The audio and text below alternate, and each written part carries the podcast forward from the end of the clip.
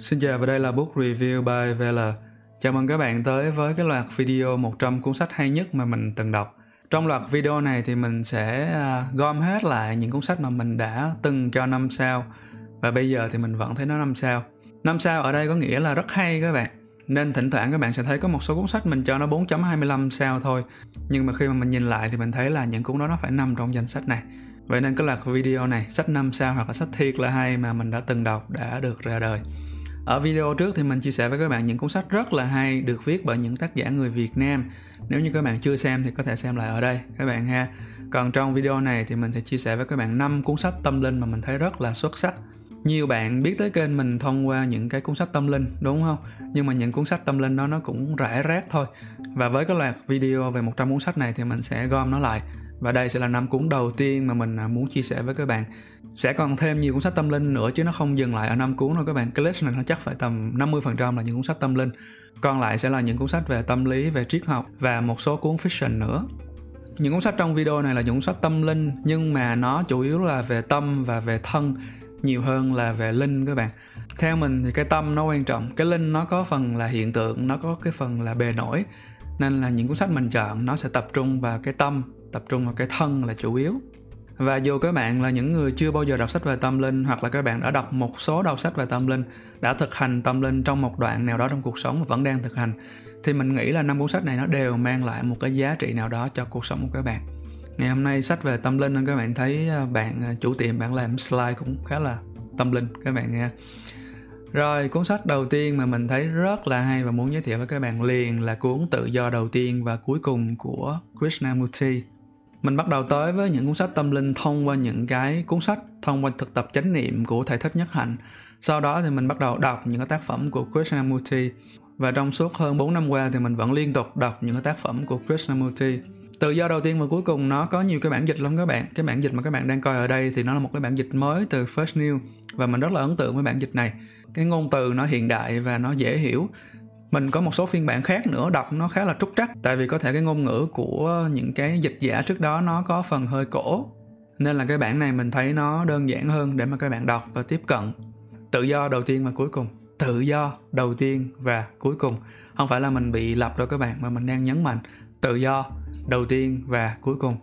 Thế nào là tự do? Làm sao để chúng ta có được cái sự tự do? Vượt qua được những cái chuẩn mực, những cái tiêu chuẩn, những cái định kiến được đặt ra bởi nhiều cái đám đông khác nhau cuốn sách này Krishnamurti bàn tới rất là nhiều cái vấn đề khác nhau trong cuộc sống và mỗi vấn đề nó đều hệ trọng tới cách mà chúng ta làm chủ cuộc sống của chúng ta, cách mà chúng ta có thể bắt đầu nhìn thấy cái con đường của sự giải phóng.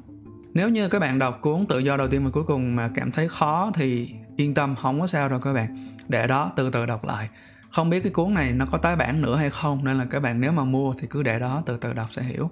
Khi mà mình đọc Krishnamurti trong những cái năm tháng đầu tiên thì nó là một sự choáng ngợp nhưng mình không có hiểu quá là nhiều, cũng không áp dụng được quá là nhiều. Nhưng khi mà mình tiếp tục đọc sách của Krishnamurti đọc sách của những tác giả khác, ở trong cái chủ đề triết học, tôn giáo, tâm linh, thì mình dần dần kết nối lại được và càng ngày mình càng hiểu rõ hơn.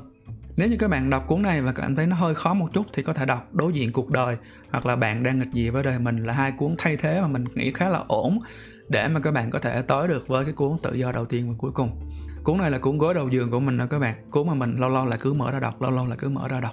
Và mình rất là vui ngày hôm nay được chia sẻ nó với các bạn. Hy vọng các bạn sẽ đón nhận cái món quà này. Mặc dù thoạt đầu thì nó hơi kỳ cục, hơi khó chịu, nhưng mà đó là con đường đi vào tâm mà, nó không đơn giản đâu các bạn. Cuốn sách thứ hai là cuốn sách bàn về cách sống. Nó là một cái cuộc trò chuyện giữa ba người, là một cái triết gia, là một bác sĩ và một cái thiền sư. Và cái cuộc nói chuyện này nó được diễn ra ở một cái ngôi nhà bên bìa rừng các bạn sẽ có cảm giác như mình đang nghe một cái phần trò chuyện của ba cái vị rất là sâu sắc và uyên bác, với rất là nhiều cái minh triết khác nhau, được tiếp cận ở nhiều cái khía cạnh. Người thì sử dụng góc nhìn phật giáo, người thì sử dụng góc nhìn của chủ nghĩa khắc kỷ, của triết học, người thì sử dụng những góc nhìn của tâm lý học tích cực và tâm lý trị liệu để mà mổ xẻ những cái vấn đề trong cuộc sống. Trong cuốn sách này thì ba tác giả bàn rất là sâu về cảm xúc, về tư duy, về bản ngã mình đã mua sách giấy rồi và mình nghe sách nói nữa. Và khi mà các bạn nghe sách nói thì nó càng áp phê hơn. Nó giống như các bạn được nghe những cái lời nói rất là sâu sắc, được truyền tải một cách chân thật bởi ba người có nhiều cái tình yêu với cuộc sống này. Cuốn này mình đã nói khá là nhiều ở kênh vui lên rồi nên là mình mong các bạn hãy tìm đọc đi các bạn. Phải tìm đọc cuốn này vì nó rất hay và cực kỳ sâu sắc luôn đó các bạn. Cuốn này thì nó dễ đọc hơn tự do đầu tiên và cuối cùng. Các bạn có thể tìm đọc cuốn này trước cũng được. Cuốn sách thứ ba nó tên là Kinh Yoga của Patanjali. Đây là một cuốn sách mà mình thấy nó có cái chiều sâu, nhưng mà nó vừa phải để mà chúng ta bắt đầu tìm hiểu về tâm trí. Cuốn này đầu tiên là mình tưởng nó không hay, nhưng mà thật ra là hay không có tưởng những cái câu kinh ngắn được diễn giải vô cùng sâu sắc và xúc tích nó khiến cho mình có những cái giây phút kiểu, wow, bừng tỉnh để mà thấy rõ hơn những cái tính chất của tâm trí chúng ta có nhiều cái suy nghĩ nó mang tính chất tiêu cực, nó mang tính chất mệt mỏi lắm các bạn. Và những cái giọng nói đó, cái tâm trí của chúng ta nó tạo nên hạnh phúc lẫn khổ đau. Vậy nên khi mà chúng ta đọc kinh yoga, nó là cái bước đầu để chúng ta có thể đi vào cái nguồn hạnh phúc chân thật của chúng ta một phần quan trọng của cuốn sách này nó nói về nghệ thuật buông bỏ at of letting go. Khi mà chúng ta có khả năng buông bỏ thì chúng ta có khả năng kết nối với những điều thực sự là quan trọng, những điều thực sự ý nghĩa và nó tạo nên cuộc sống của chúng ta. Các bạn đọc ban về cách sống xong mà đọc thêm kinh yoga nữa thì nó sẽ à, làm cho cái khả năng hiểu biết của các bạn nó lên được một cái tầng cao mới. Tầng cao như thế nào? Cuốn sách tiếp theo nó sẽ trả lời.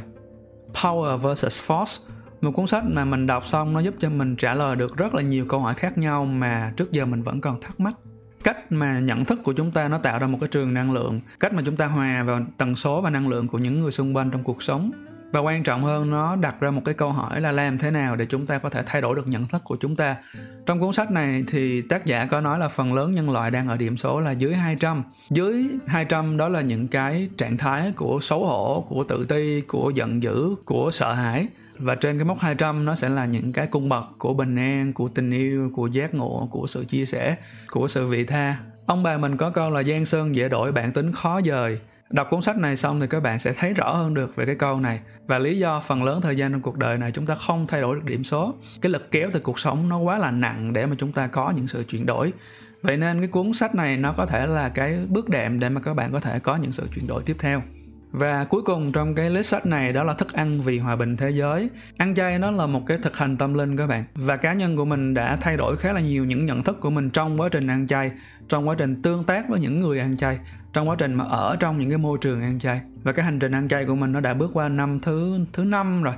Và mình thấy mình học được rất nhiều về cuộc sống, về chính bản thân của mình thông qua cái chuyện mình thực tập ăn chay và mình thấy thức ăn vì hòa bình thế giới nó là một cuốn sách có khả năng thuyết phục rất là cao để các bạn có thể nhìn lại cái lựa chọn ăn uống của các bạn. Từ đó các bạn có thể thay đổi hoặc là không, mình không biết. Vì ăn chay nó không phải là cái con đường duy nhất để thực hành tâm linh và không phải ai ăn chay cũng thực hành tâm linh tốt. Nên cái cuốn sách này nó có thể được xem là một cái cánh cửa, một cái con đường để các bạn có thể tự thuyết phục bản thân mình để mà có những sự chuyển đổi trong cuộc sống và cuốn này nó cũng làm cho các bạn rõ hơn về sự tác động mà con người chúng ta gây ra cho thế giới, gây ra cho những cái loài khác.